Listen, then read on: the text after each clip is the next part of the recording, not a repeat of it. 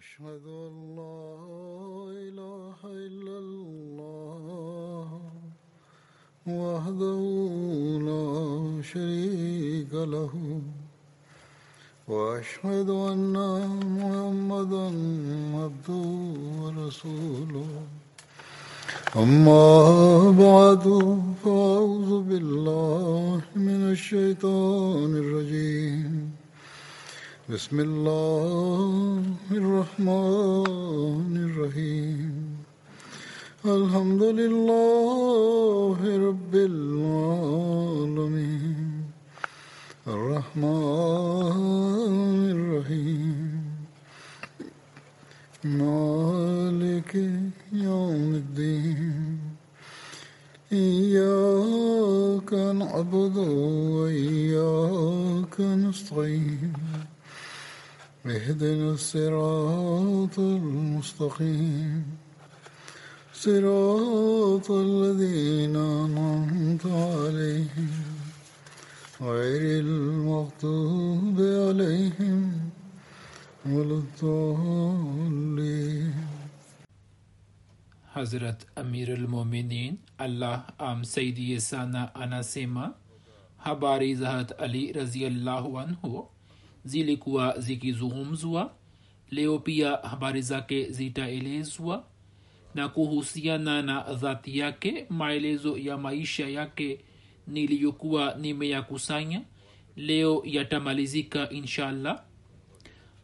Masihe maud alahsalam anasema safari moja hazrat imam husein sahib alimuuliza ali swali ya kwamba je wanipenda? Hat ali akasema ndio hat husein alahissalam akastaajabu sana na akasema yawezaji kujumuika mapenzi mawili katika moyo mmoja? Kisha hat imam husein akasema mapenzi haya yakigongana utautanguliza upendo upi? Hata ali akasema nitampenda allah musleh maud raziallahu anhu akieleza tukio hilo anasema hat hasan alimuuliza hat ali swali moja kwamba je wanipenda? Hat ali akasema ndiyo.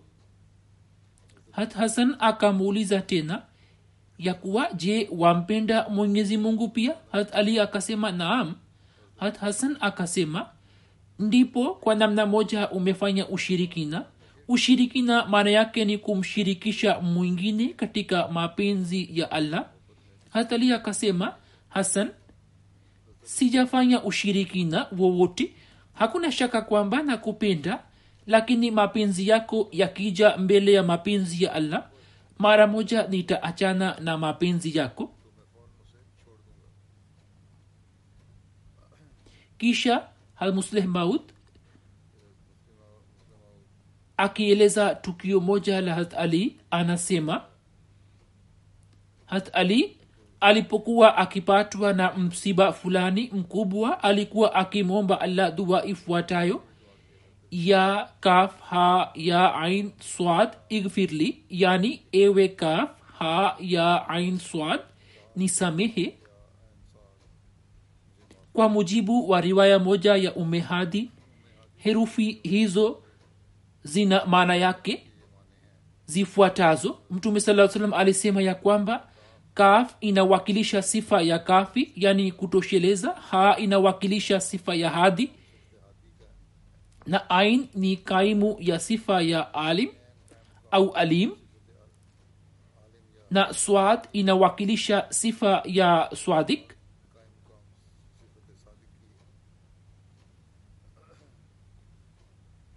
yani anamwomba allah dua hii kwamba ewe allah watosha wewe ni mwenye kuongoza wewe ndiwe mjuzi nawe ni mkweli.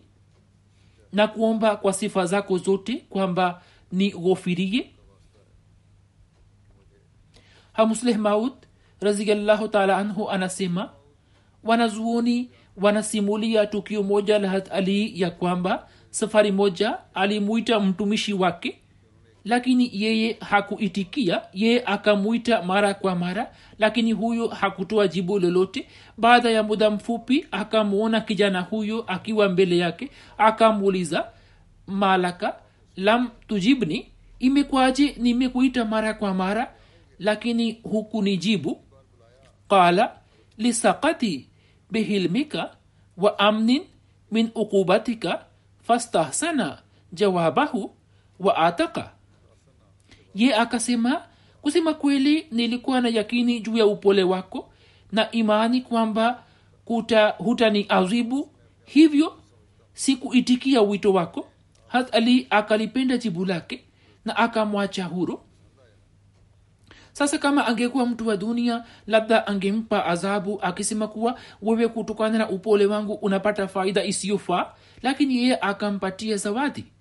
Hamusleh maud anasema mtu mmoja alikuwa anawafundisha hasan na husein wana wa ali. Safari moja hat ali alipita karibu nao na akasikia kwamba mwalimu wao alikuwa akiwasomesha khatimin nabiyin hat ali akasema usiwasomeshe watoto wangu khatimin nabiyin bali uwasomeshe khataman nabiyin yani badala ya kasra iliyo chini ya taa usomeshe pamoja na fatha juu yake.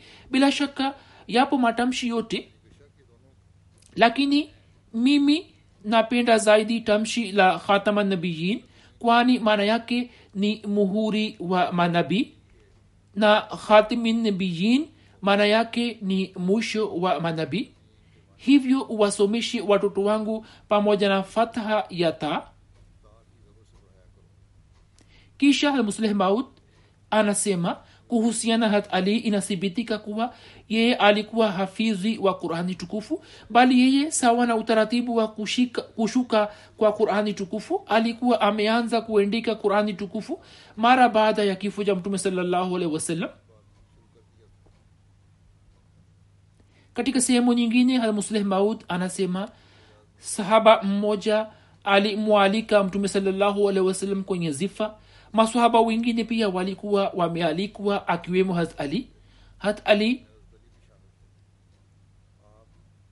raziallahu anhu alikuwa na umri mdogo kuliko masahaba wengine. Hivyo baadhi ya masahaba wakajaribu kumtania.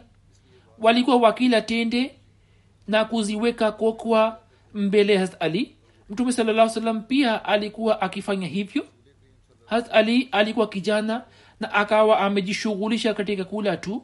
Hivyo hakuangalia mbele yake na alipoona akalikuta rundo la kokwa likawa mbele yake. Masahaba kwa utani tu wakamwambia hat ali kwamba umezila tende zote. Angalia kokwa zote zipo mbele yako. Hat ali pia alikuwa na tabia ya kiucheshi wala hakuwa na tabia ya kuchukia watu. Ikiwa angekuwa na tabia ya kuchukia angebishana na masahaba na angesema je mnani shutumu au mnani zania zana mbaya? Hatali akaelewa kwamba huo ni utani tu ambao wameufanya. Hivyo akasema ngoja ni wajibu kwa utani. Naye akanena nyinyi hata kokwa pia mmezimaliza? Yani mmezila tende pamoja na kokwa zake lakini angalau nimezibakisha na ushahidi wake. Na ushahidi wake ni lundo la kokwa lililopo mbele yangu na hivyo utani huo ukawarudia masahaba katika sehemu nyingine almuslih maud raziallahu anhu akieleza habari za ali anasema inapatikana katika hadisi kwamba safari moja mtume salllahu alehi wasallam alipokuwa akisoma qurani tukufu hat ali akasahihisha. Baada ya sala mtume saa salam akamwambia kwamba hukupaswa kufanya hivyo kwani kwa ajili ya kazi hii nimewateua watu.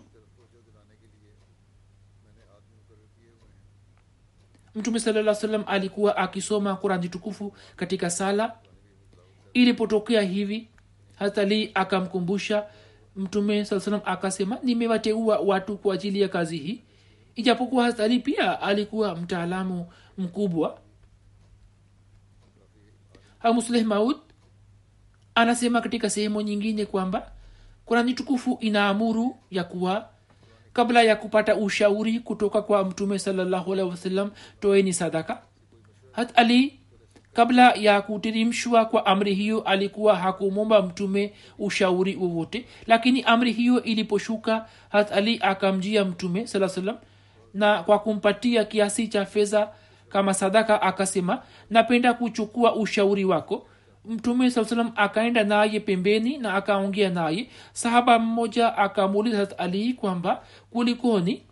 Hat ali akamjibu kwamba sikuwa na jambo muhimu lililohitaji ushauri isipokuwa nikapenda kufuata amri ya kurani tukufu tu.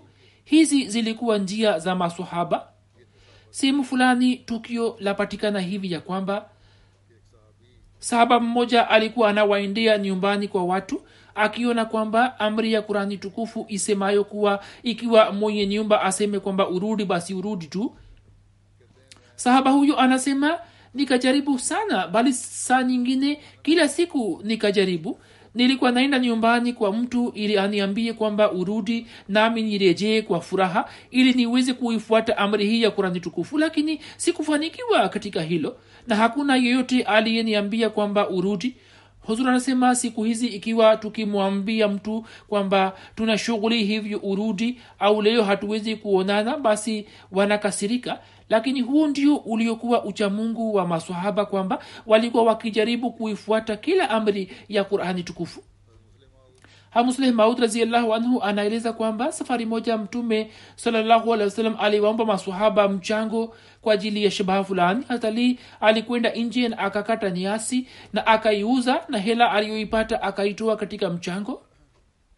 Safari moja khalifatulmasih wa nne rahimullahu taala akitoa darsa yake alikuwa ameeleza ya kwamba hazrat sheikh ubaidullah sahib bismil alikuwa ulama mkubwa wa ushia. Sheikh mtukufu aliyebobea katika elimu ya ndani kiasi kwamba alipojiunga na jumuiya sio katika zama za almasihe maud alah salam pekee bali hadi pale ilipotokea uhuru na hata baada yake hadi leo baadhi ya vitabu vyake vinaendelea kusomeshwa katika madrasa za kishia. Kwani nakumbuka safari moja nilipokuwa naitumikia katika idara ya wakfe jadid. Mshia mmoja alinijia bwana huyo baada ya maongezi akarizika na kwa fadhila ya allah akajiunga na jamaat. Mtu huyo alikuwa ulama wa kishia. Yeye sikumbuki alikuwa na wazifa gani lakini alikuwa ametoka kutoka kijiji fulani cha wilaya ya shekhpura au faisalabad naye akaniambia ya kwamba yeye ana cheo kikubwa katika mashia na akasema ya kwamba nilikuwa sijakuambia hapo kabla lakini leo nakuambia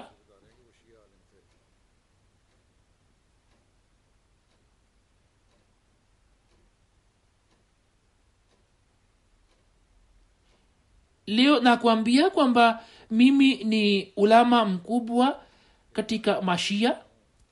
Na mimi nakwambia kwamba hadi leo vitabu vya ubaidullah saheb bismil vinasomeshwa katika madrasa zetu. Hata khalifulmsihi wanne rahimahullahu taala alisema ya kwamba mashia hawazihirishi kwamba wao wanavisomesha vitabu vya bismil saheb mimi kwa kumpitia ulama huyo nikajua. Lakini mashia wanapowasomesha watoto wao katika madrasa zao wanaficha utambulisho wake. Kwamba bwana bismil alikuwa nani na baadaye akafanya nini.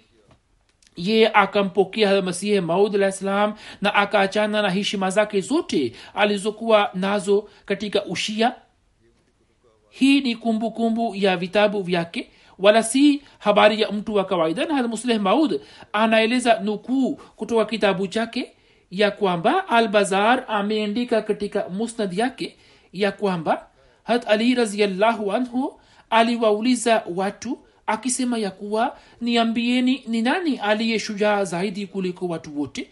Wakajibu wewe ni shujaa kuliko wote. Hasali akasema mimi muda wote napigana na mtu aliye sawa kwangu kisha nawezaji kuwa shujaa kuliko wote?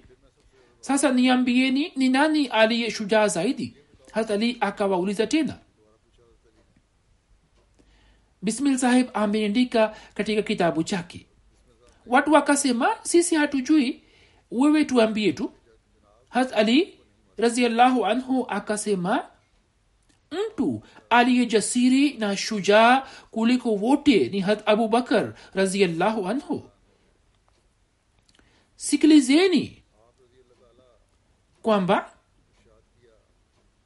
hastali akasema kwamba mtu aliye shujaa na jasiri ni hata abubakar sidik raziallahu anhu. Sikilizeni katika vita ya badar tulikuwa tumemwandalia mtume salllahu alehi wasallam hima moja sisi tukashauriana kwamba ni nani atakayebaki pamoja na mtume salallahu chini ya hema hilo. Isije ikatokea hivi kwamba mshirikina yeyote amshambulie mtume. Wallahi hakuna aliyejitokeza kati yetu. Ndipo hasa abubakar sidik raziallahu anhu akainuka na upanga wake ulio wazi na akasimama pamoja na mtume salallahu alaihi wasallam. Kisha hakuweza kuthubutu mshirikina yeyote kuja karibu yake na ikiwa akija yeye akamshambulia mara moja. Hivyo hata abubakar sidik raziallahu anhu ndiye aliye shujaa zaidi. Kauli hiyo ni ya hat ali. Hat ali karamallahu wajha anasema safari moja washirikina walimzingira mtume salllahu alaihi wasallam na walikuwa wakimburura na kusema kwamba wewe ndiwe usemao kuwa mungu ni mmoja. Wallahi hakuna aliyesubutu kupambana na washirikina lakini hata abubakar sidik raziallahu anhu akasonga mbele.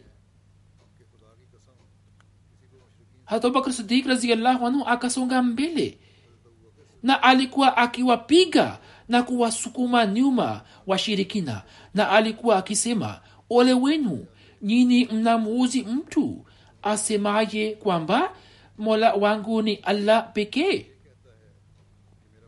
Hat ali kwa kusema hayo akainua shuka yake na kuiweka juu ya uso wake na akalia sana. Hadi ndevu yake ikaloa na machozi na akasema mwenyezi mungu awajalieni mwongozo. Ini watu niambieni waumini wa kizazi cha firauni walikuwa bora au hata abubakar ni bora watu walioamini katika kizazi cha firauni hawakujitolea kwa ajili ya mtume wao jinsi alivyojitolea abubakar raziallahu anhu. Watu kwa kuyasikia hayo wakakaa kimya. Hat ali akasema ili watu kwa nini hamjibu?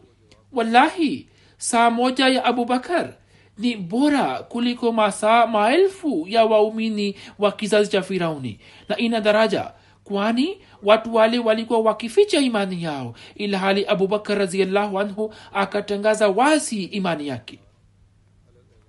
Musleh maud anaeleza kwamba mtume salallahu alaihi wasallam alimnasihi has ali akisema kuwa ewe ali ikiwa kutokana na mahubiri yako mtu mmoja tu akiamini hiyo ni bora kwako kuliko kupata furaha ya kuwa na mbuzi na makondoo waliojaa katika milima miwili. Umulmuminin hat ume salama anasimulia kwamba natoa ushahidi ya kuwa nilimsikia mtume salallahu alaihi wasallam akisema ya kuwa yule ampendaye ali amenipenda mimi na anipendaye amempenda allah. Na aliyembagua ali amenibagua. Na anibaguaye amembughuzi allah. Harat zar anasimulia kwamba harat ali alisema naapa kwa dhati ambaye alipasua mbegu na akaumba roho. Kwa yakini ilikuwa ahadi kwangu ya nabii asiyesoma na kuindika kwamba mumini tu ndiye atakayenipenda na mnafiki ndiye atakayenibughuzi hat ali anasimulia kwamba mtume salllahu alaihi wasallam aliniita na akasema mfano wako ni mfano wa isa ambaye mayahudi walimbughuzi sana hadi wakamtungia uongo mama yake na wakristo wakazidi. Kiasi hiki kwamba wakazidi kiasi hiki katika mapenzi yake kwamba wakampatia daraja ambayo haikuwa daraja yake. Kisha akamwambia hazali ala kuhusiana nami watu wa aina mbili wataangamia.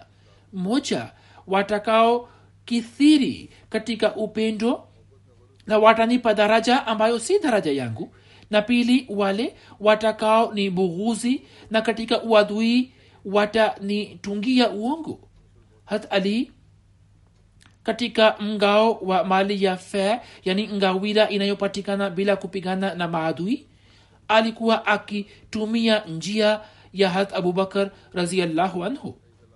Kila alipokuwa akiipokea mali alikuwa akiigawa yote wala hakuibakisha chochote isipokuwa ile iliyokuwa ikibaki kwa ajili ya siku ijayo. Alikuwa anasema ya kwamba ewe dunia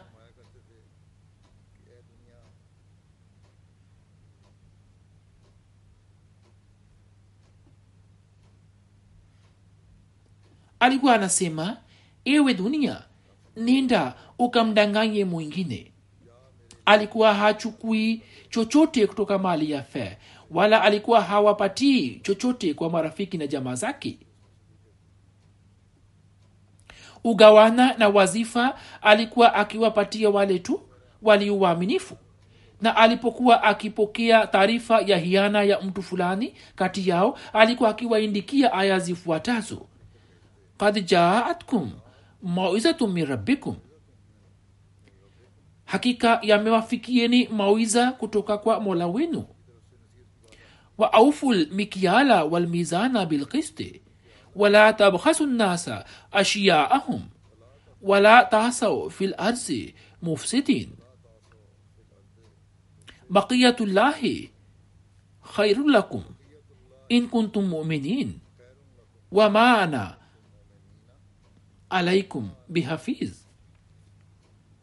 Timizeni kipimo na mizani kwa uadilifu wala msiwapunguzie watu vitu ambavyo kwa haki ni mali zao na msieneze uovu katika nchi mkifanya uharibifu. Mali aliyobakisha allah ndiyo bora kwa ajili yenu ikiwa nyini mnaamini wala mimi si mhifadhi wenu pia alikuwa akimwindikia kwamba barua yangu itakapokufikia mali zetu ulizo nazo uzitunze hadi tumtume kwako mtu azipokee mali zile kutoka kwako. Kisha alikuwa akielekeza macho yake huko mbinguni na kusema kwamba ewe allah kwa yakini wajua kwamba mimi sikuwaamuru ili wafanye zulma kwa viumbe wako na waache haki yako abjer bin jermus anasimulia kutoka kwa babake kwamba yeye alisema nilimwona hat ali bin abu talib akitoka kufa ilhali alikuwa amevaa shuka mbili za kikitri.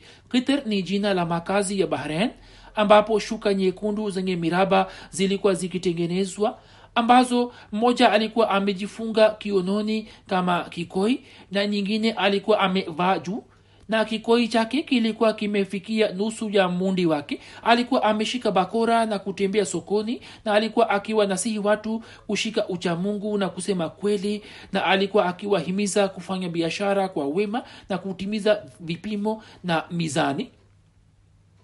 Imesimuliwa na majma tehmi ya kuwa safari moja ali aligawa mali yote ya baitulmal kwa waislamu kisha kwa amri yake hiyo kisha kwa amri yake hiyo ikapakwa rangi kisha akaswali humo akiwa na tumaini kwamba siku ya kiama hiyo itatoa ushahidi katika haki yake.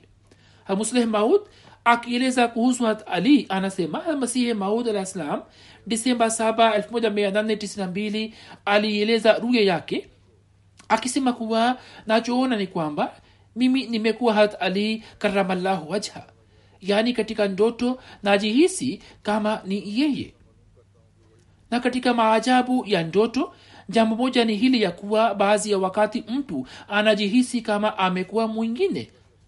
Hivyo katika ruya najihisi kwamba mimi ni ali murtaza na hali itokayo ni kwamba kundi moja la khawaraj linapinga ukhalifa wangu na linataka kuuzuia na limeleta fitina ndani yake.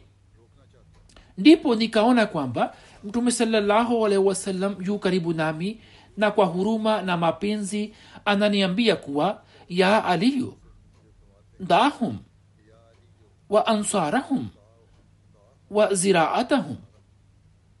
Yani ewe ali ujiepushe nao na wasaidizi wao na mavuno yao na achana nao na uwageukie. Nani nikaona kwamba katika hali ya fitina ile mtume salallahu alehi wasallam ananinasihi kufanya subira na kunishawishi kuepukana nao. Na anasema kuwa wewe una haki lakini kujiepusha nao ni bora kwako. Hamusleh maud anasema has ali aliviteka vitu vyote vya jeshi la khawarij. Silaha za kivita na vipando akavigawa kwa watu lakini vifaa na watumwa wa kike na kiume. Aliporudi kufa akawarudishia wamiliki wao kisha hamusleh maud raziallahu anhu anasema zama ya hat umar ilikuwa na umbali zaidi kuliko zama ya abubakar kutoka kwa mtume wasallam. Na hiyo ndiyo iliyokuwa hali ya hat usman na hat ali. Bila shaka daraja yake ilikuwa chini kuliko daraja za makhalifa waliomtangulia. Lakini matukio yatokayo katika zama yake hayakutokea kwa sababu ya daraja yake bali yakatokana na athari ya kuwa mbali na zama za mtume salallahu alehi wasallam. Kwani katika zama za abubakar na hat umar walikuwepo wengi ambao walikuwa wamekaa kwa mtume salallahu alehi wasallam lakini baadaye wakaja wengine. Hiyo hat ali alipoulizwa kwamba katika zama za abubakar na hat umar hazikutokea fitina na ufisadi kama zinavyotokea katika zama yako ye akasema hakika ni kwamba chini ya abubakar na umar walikuwepo watu waliofanana nami na waliopo chini yangu ni wale wanaofanana nawe. Kisha katika sehemu nyingine hamusleh maud raziallahu anhu akieleza tukio jingine anasema wakati vita ilipokuwa ikiendelea kati ya ali na muavia mtu mmoja alimjia abdullah bin umar na akasema kwamba kwa nini hushiriki katika vita ya hat ali? Kurani tukufu inasema wazi kuwa wakatiluhum وقاتلوهم hata la takuna fitna ye akamjibu kwamba amri hiyo tumeshatimiza katika zama za mtume salllahu alaihi waalaihi wasallam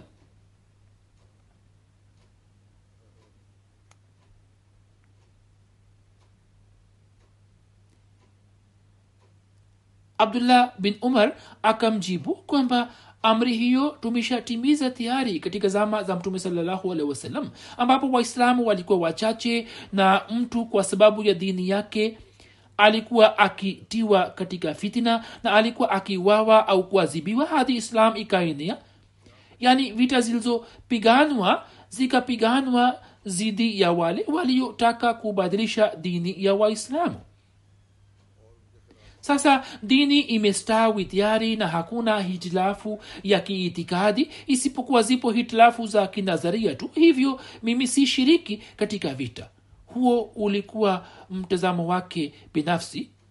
Hamusleh maud anasema mfalme wa roma kwa kupata habari ya vita iliyokuwa kati ya ali na hatmuavia alipotaka kuushambulia utawala wa kiislam hatmuavia alimuindikia kwamba uwe na tahadhari kwa kuona hitilafu zetu usije ukakosea kutuvamia. Ikiwa utatuvamia ujue kwamba jenerali wa kwanza wa atakayejitokeza kupambana nawe nitakuwa mimi. Maelezo yake kama alivyoeleza ni yafuatayo. Zama ilikuwepo ambapo mfalme wa roma akaona hitilafu kati ya hat ali na hat ye akaamua kutuma jeshi ili kuwashambulia waislamu wakati ule utawala wa kiroma ulikuwa na nguvu kama ambavyo ni nguvu ya marekani. Padre mmoja ambaye alikuwa hodari sana kwa kuona nia ya mfalme akasema kwa mfalme kwamba kiongozi wangu nisikilize na wewe uachane na wazo la kutuma jeshi. Watu hawa ijapokuwa wanahitilafiana wenyewe kwa wenyewe lakini katika kupambana nawe wataungana kwa pamoja na watasahau hitilafu zao. Kisha akatoa mfano Amesema hatujui kwamba alikuwa na nia gani ya kuutoa mfano huo. Au akaona kwamba huu ndio mfano ulio bora wa kujieleza. Ye akasema kwamba uwalete mbwa na uwaweke bila kuwapa chakula kwa muda. Kisha uweke nyama mbele yao wataanza kupigana. Lakini wakishambuliwa na simba watasahau hitilafu zao na wataanza kupambana na simba kwa mfano huo yeye akamfahamisha mfalme kwamba wewe unachotaka ni kwamba katika muda huo upate faida kutoka hitilafu zao. Lakini mimi nakuhakikishia kwamba wakishambuliwa na adui wa nje watu hawa watasahau hitilafu zao za ndani na wataungana kwa pamoja dhidi ya maadui. Na hivyo ndivyo itokavyo. Hatmuavya alipojua kuhusu nia ya mfalme wa roma akamtumia ujumbe kwamba wewe unataka kupata faida kutoka hitilafu zetu na kuwashambulia waislam lakini nakataka kukuambia kwamba mimi nina ugomwi na hatali lakini ikiwa jeshi lako likitushambulia basi kwa niaba ya hatali jenerali wa kwanza atakayetoka kupigana na jeshi lako nitakuwa mimi. Hat anasimulia hat omar alikuwa akisema ya kuwa miongoni mwetu msomi mzuri wa qurani tukufu ni ubai bin kab na mwenye kutoa hukumu bora ni ali hat umme atia anasimulia mtume wasallam alituma jeshi na hat ali alikuwa ndani yake. Nilimsikia mtume wasallam akiomba dua ifuatayo ewe allah usinipe mauti hadi unionyeshe ali. Safari moja mtume salallahu alaihi wasallam alimtuma hat ali katika vita moja. Aliporejea mtume salallahu akamwambia allah na mtume wake na jibraili wamekurizia lipo tukio jingine lisemalo kuwa amir muavia alimwambia zarar sodai kwamba nieleze sifa za hat ali. Ye akasema amirulmuminin ni samehe amir muavia akasema hapana utalazimika kusema zarar akasema ikiwa ni hilo basi sikiliza. Wallahi hat ali alikuwa na azma kubwa na mwenye vipawa imara. Alikuwa anasema jambo la hikima na hukum, kuhukumu kwa uadilifu. Alikuwa chimchim ya elimu na maarifa yenye kutiririka na kila neno lake likawa limejaa hikima na busara. Alikuwa akizichukia dunia na starehe zake na alikuwa akiupenda usiku na upweke wake alikuwa mwenye kulia sana na kutafakari mno.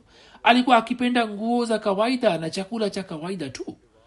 Na alikuwa akiishi kati yetu kama anavyoishi mtu wa kawaida tu. Tukimuuliza swali alikuwa akitujibu. Na tukimuuliza kuhusu tukio fulani alikuwa akituambia. Wallahi ijapokuwa kulikuwa na uhusiano wa upendo na ukaribu baina yetu lakini sisi kwa sababu ya haiba yake tulikuwa tunaongea naye kidogo tu. Yeye alikuwa akiwaheshimu watu wa dini na kuwapa maskini ukaribu wake. Mwenye nguvu hakuwa na uwezo wa kumlazimisha kukubali jambo lake. Na mnyonge alikuwa hakati tamaa na uadilifu wake. Wallahi kwa mara kadhaa niliona kwamba usiku ulipokuwa ukipita na nyota kutiwa giza yeye akishika ndevu yake alikuwa akitisika na kukosa utulivu. Kama anavyotisika mtu aliyenyatwa na nyoka na alikuwa akilia kama anavyolia mtu mwenye huzuni sana na alikuwa akisema ewe dunia nenda ukamdanganye mwingine. Kwa nini unapoteza muda wako na kunionyesha sura yako kwa kujipodoa? Kamwe hutafanikiwa katika azma yako. Nimeshakupa talaka tatu ambazo baada yake hakuna kurejea kwani umri wako ni mfupi na una huna thamani. Yaani anaongea na dunia katika lugha ya kitamsilia anasema una umri mfupi na huna thamani. Nina masurufu ndogo na safari ni ndefu na njia inatisha. Amir mwavia kwa kujasikia hayo akaanza kulia machozi na akasema kwamba allah amrehemu abul hasan wallahi huyo alikuwa mtu wa aina hiyo. Iwe zarar huzuni gani ulipata juu ya kifo cha ali? Zarar akasema nikapata huzuni kama anavyopata mama ambaye mtoto wake anachinjwa akiwa katika mapajani. Hukumu za kisheria za ali ni maarufu sana na azieleza baadhi ambazo hazmusleh maud anhu amezieleza. Naye anasema tukio moja la zama ya hat ali lililoendikwa katika tabri linaeleza kwamba tangu mwanzoni mwa islam swala hili limeendelea kuzingatiwa.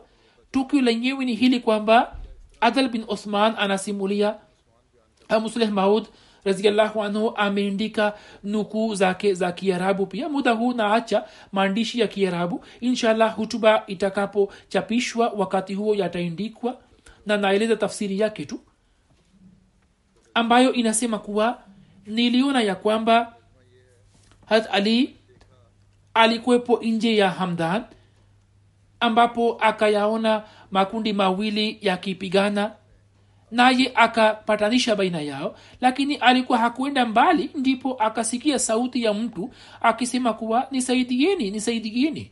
Basi kwa haraka akaikimbilia sauti hiyo na alikuwa akisema kwamba msaada umekuja msaada umefika. Alipofika karibu na sehemu ile akaona kwamba mtu mmoja amemkamata mtu mwingine. Ye alipomwona hat ali akasema ewe amirulmuminin nilikuwa nimemuuzia mtu huyo kitambaa kwa dirhamu tisa na kulikuwa na sharti kwamba dirhamu yoyote isiwe imechakaa na mnunuzi alikuwa amekubali sharti hilo.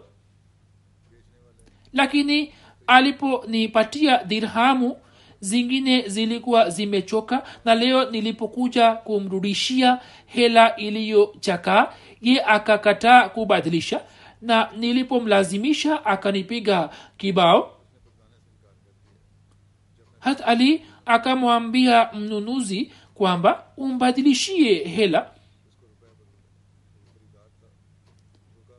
umbadilishie hela kisha akamwambia muuzaji kwamba toa ushahidi kwamba umepigwa kibao. Ye alipotoa ushahidi akamkalisha yule aliyekuwa amempiga na akamwambia mwingine kwamba sasa chukua kisasi. Ye akasema amirulmuminin nimemsamehe. Hata akasema wewe umemsamehe lakini mimi nataka kuzingatia uadilifu katika haki yako. Inaonekana kwamba mtu huyo alikuwa wa kawaida sana na alikuwa haelewi faida na hasara zake.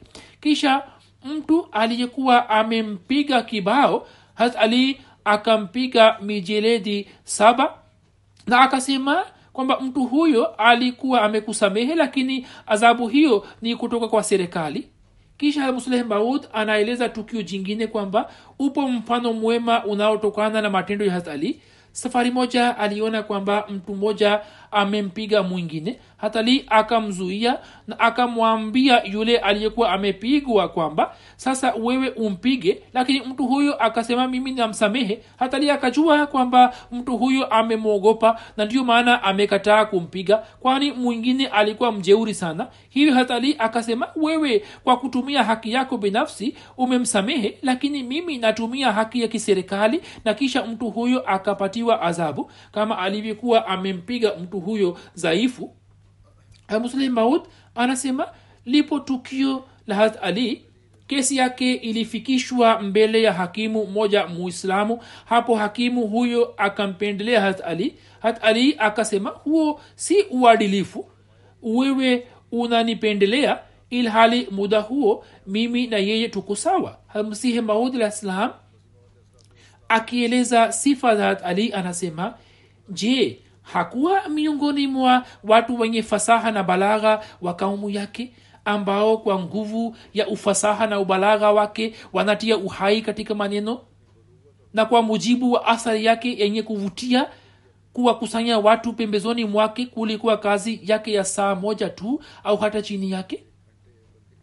Kisha masihi maud salam anasema nachojua ni kwamba hakuna awezaye kuwa muumini au muislamu hadi isizalike rangi ya abubakar umar usman na ali ndani mwake.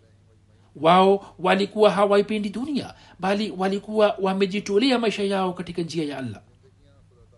Kisha anasema khawarij wanamtaja hat ali kwa jina la fasiki na mambo mengi yaliyo zidi ya takwa wanayanasibisha kwake. Bali wanaelewa kuwa yeye hakuwa na imani yaani alikuwa amekosa imani. Sasa kikawaida swali linaibuka hapa kwamba kwa kuwa kwa ajili ya mtu mkweli uchamungu na uaminifu ni sharti la lazima sasa watukufu hawa wote wenye daraja ya juu ambao ni mitume na manabii na mawalii kwa nini mwenyezi mungu akazichanganya hali zao katika macho ya watu wa kawaida?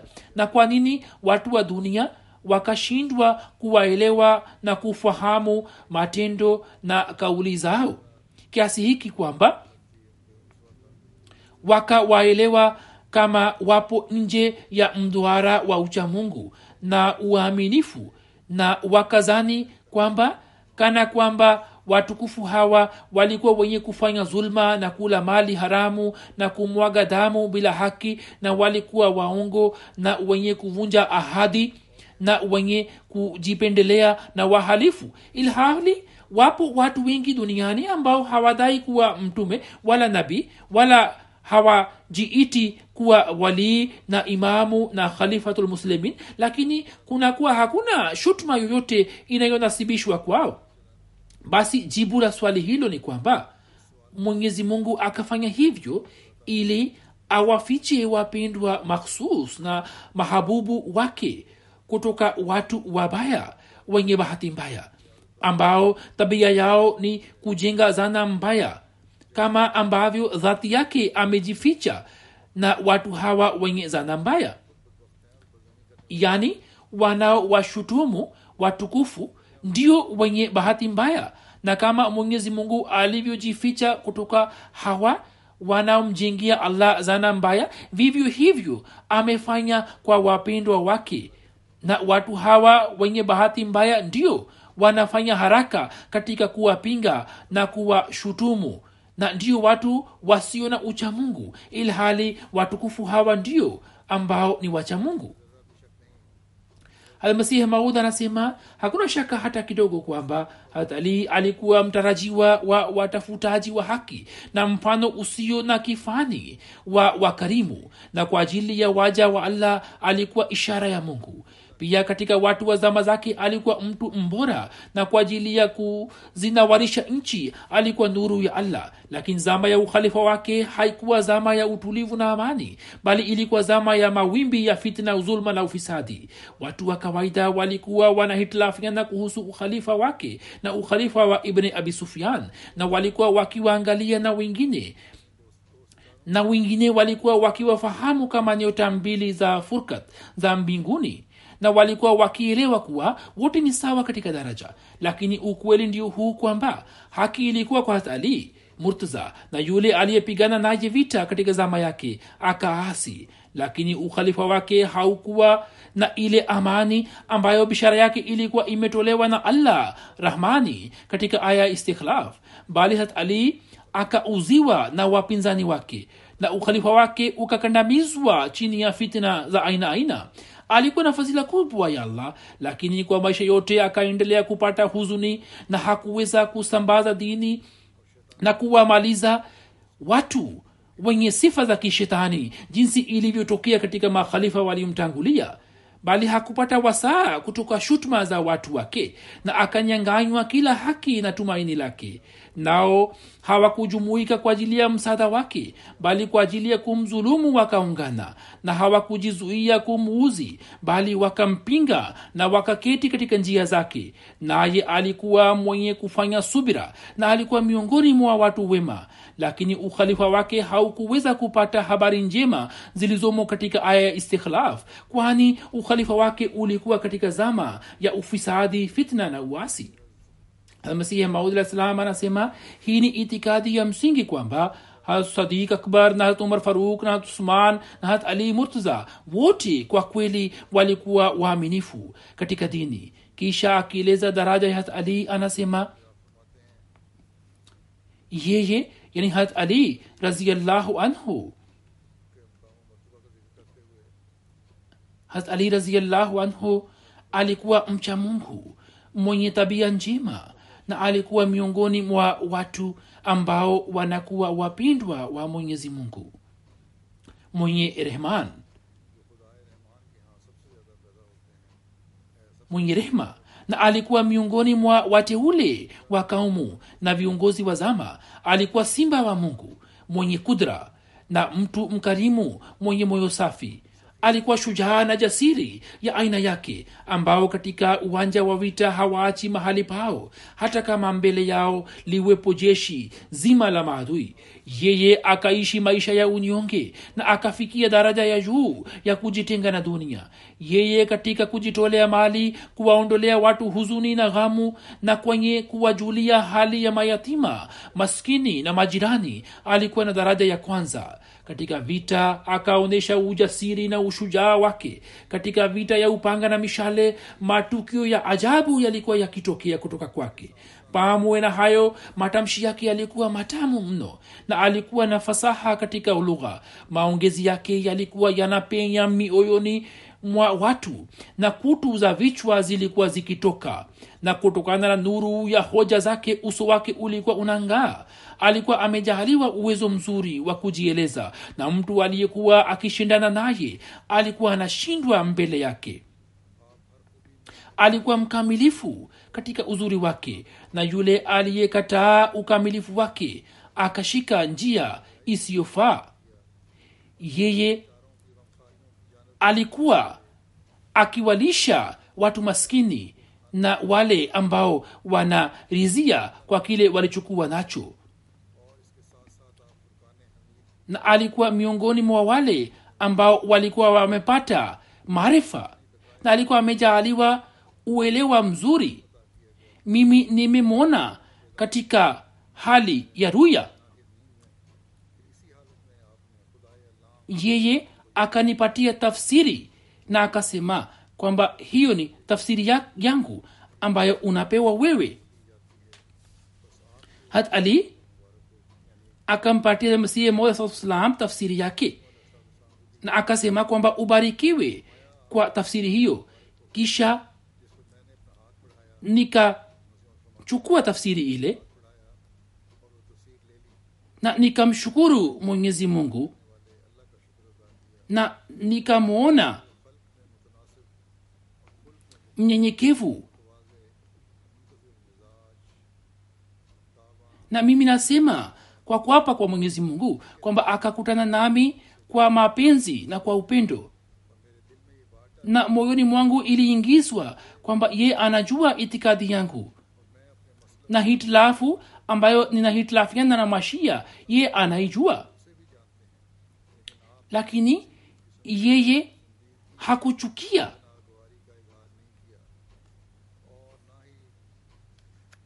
Wala hakujiepusha nami bali akakutana nami kwa upendo na na akaonyesha upendo wake. Na walikuwepo hasan na husein wote wawili pamoja naye. Na sayidu rusul khatamanabiyin salllahu alehi wasallam vile vile. Na alikuwepo mwanamke mzuri mwema mwenye heshima mwenye baraka mtakatifu mwenye nuru inayong'aa. Ambaye nikamkuta akiwa amejawa na huzuni lakini alikuwa ameificha huzuni yake. Moyoni mwangu iliingizwa kwamba huyu alikuwa ni hatfatmatu zuhra. Ye kama vile anavyofanya mama alinipakata mapajani na akanionyesha mapenzi makubwa. Na nikamwona kwamba yeye ameguswa na huzuni yangu na ananihurumia kama vile mama wanavyowahurumia watoto wao pale wanapopata taabu. Tunasema kwamba sasa wapinzani wanalipinga jambo hili wakisema kuwa hebu angalia amesema nini kwamba akanipakata mapajani. Ila hali huo ni mfano wa mama mzazi aliyoutoa na mambo aliyoyaongelea hapo kabla sifa zake alizozieleza ikiwa tuzisome kwa makini kisha tutaona na tutaelewa maneno yote. Lakini watu hawa wanasema mambo hayo ambao wanafikira mbaya. Kisha huzur anasema kwamba nikaambiwa kuwa katika masuala ya kidini nafasi yangu mimi kwake ni kama nafasi ya mtoto. Na nikapata wazo kwamba huzuni yake imetokana na ile zulma nitakayoiona kutoka kwa watu na maadui wa kaumu yangu kisha hasan na husein wakaka, wakaaja karibu yangu na wakadhihirisha hisia za udugu na wakakutana nami kwa upendo mkubwa. Kama wawe ndugu yangu na miaka mingi imepita nilipoiona ruya hiyo nikiwa macho na nina uhusiano maalum na hat ali na hat husein na hakuna anayeujua uhusiano huo isipokuwa mola wa mashariki na magharibi. Nami nawapenda hat ali na watoto wake na aliye adui wao ni adui wangu na mimi si miongoni mwa wale wafanyao zuluma wala siwezi kujiepusha nacho kile alichonizihirishia allah wala si kati ya wale warukao mipaka.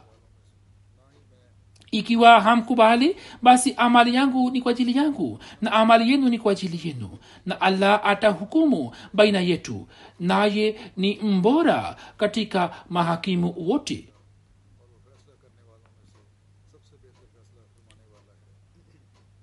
hazur amesema kwamba hapa habari za ali zimefikia tamati. Inshallah siku za usoni nitaeleza kuhusu makhalifa wengine. Muda huu napenda kutangaza kuwa inshallah baada ya sala nitazindua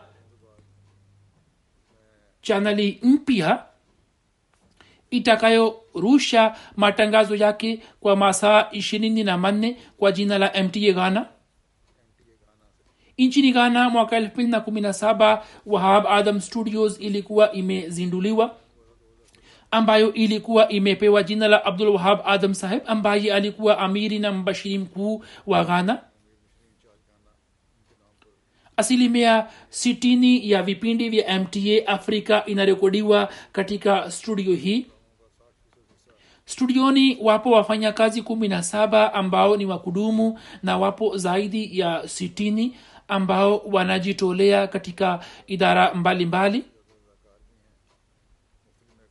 Wahabadam studio ni studio ya kisasa katika ghana na iliyo na mitambo bora kabisa na mashirika mbalimbali mbali ya vyombo vya habari yanawaleta wafanyakazi wao hapa ili waweze kujifunza na kupata uzoefu wa kazi studio imeweza kurusha mubashara vipindi vingi ya kuwemo shindano la kwanza la afrika la usomaji wa kurani tukufu na matangazo maalum ya mwezi wa ramazan sasa inazinduliwa chaneli mpya kama mta ghana. Chaneli hiyo itakuwa chaneli mpya yenye kurusha matangazo yake kwa masaa ishirina manne kwa mfumo wa kidijitali na mta ghana bila kutumia dishi itaweza kuonekana hata kwa kutumia ariel ya kawaida. Ina maana watu wa ghana wanaweza kuangalia vipindi vyake kwa urahisi zaidi na chaneli hiyo itapatikana kwenye eneo lile lile ambapo chaneli kubwa kubwa za ghana zinapatikana na hivyo itaweza kuzifikia malaki ya nyumba za nchi nzima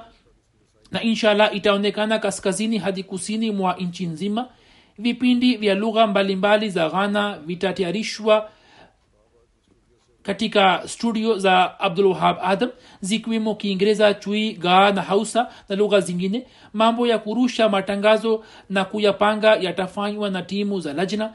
Vipindi mbalimbali mbali vya dini vitatayarishwa na watu watajulishwa kuhusu mafunzo kweli na mazuri ya islam inshallah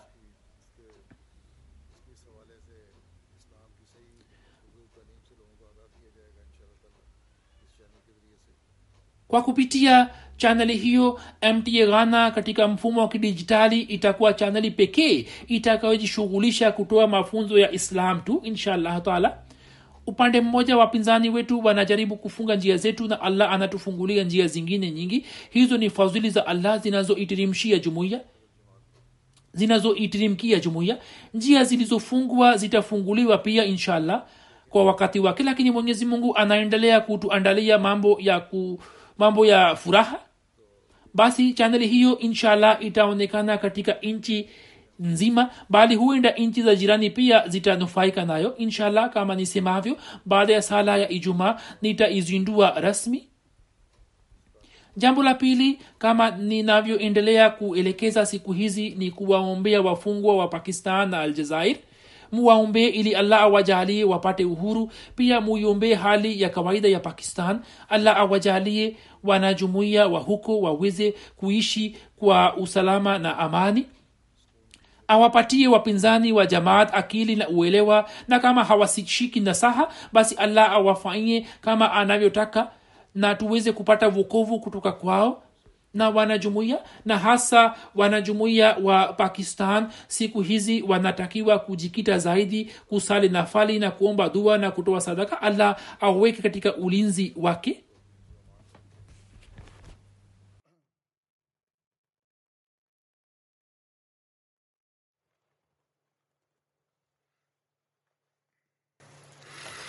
Alhamdulillah. الحمد لله نحمده ونستعينه ونستغفره ونؤمن به ونتوكل عليه ونعوذ بالله من شرور انفسنا ومن سيئات اعمالنا من يهده الله فلا مضل له ومن يضلله فلا هادي له. ونشهد أن لا إله إلا الله. ونشهد أن محمدا عبده ورسوله. عباد الله رحمكم الله. إن الله يأمر بالعدل والإحسان.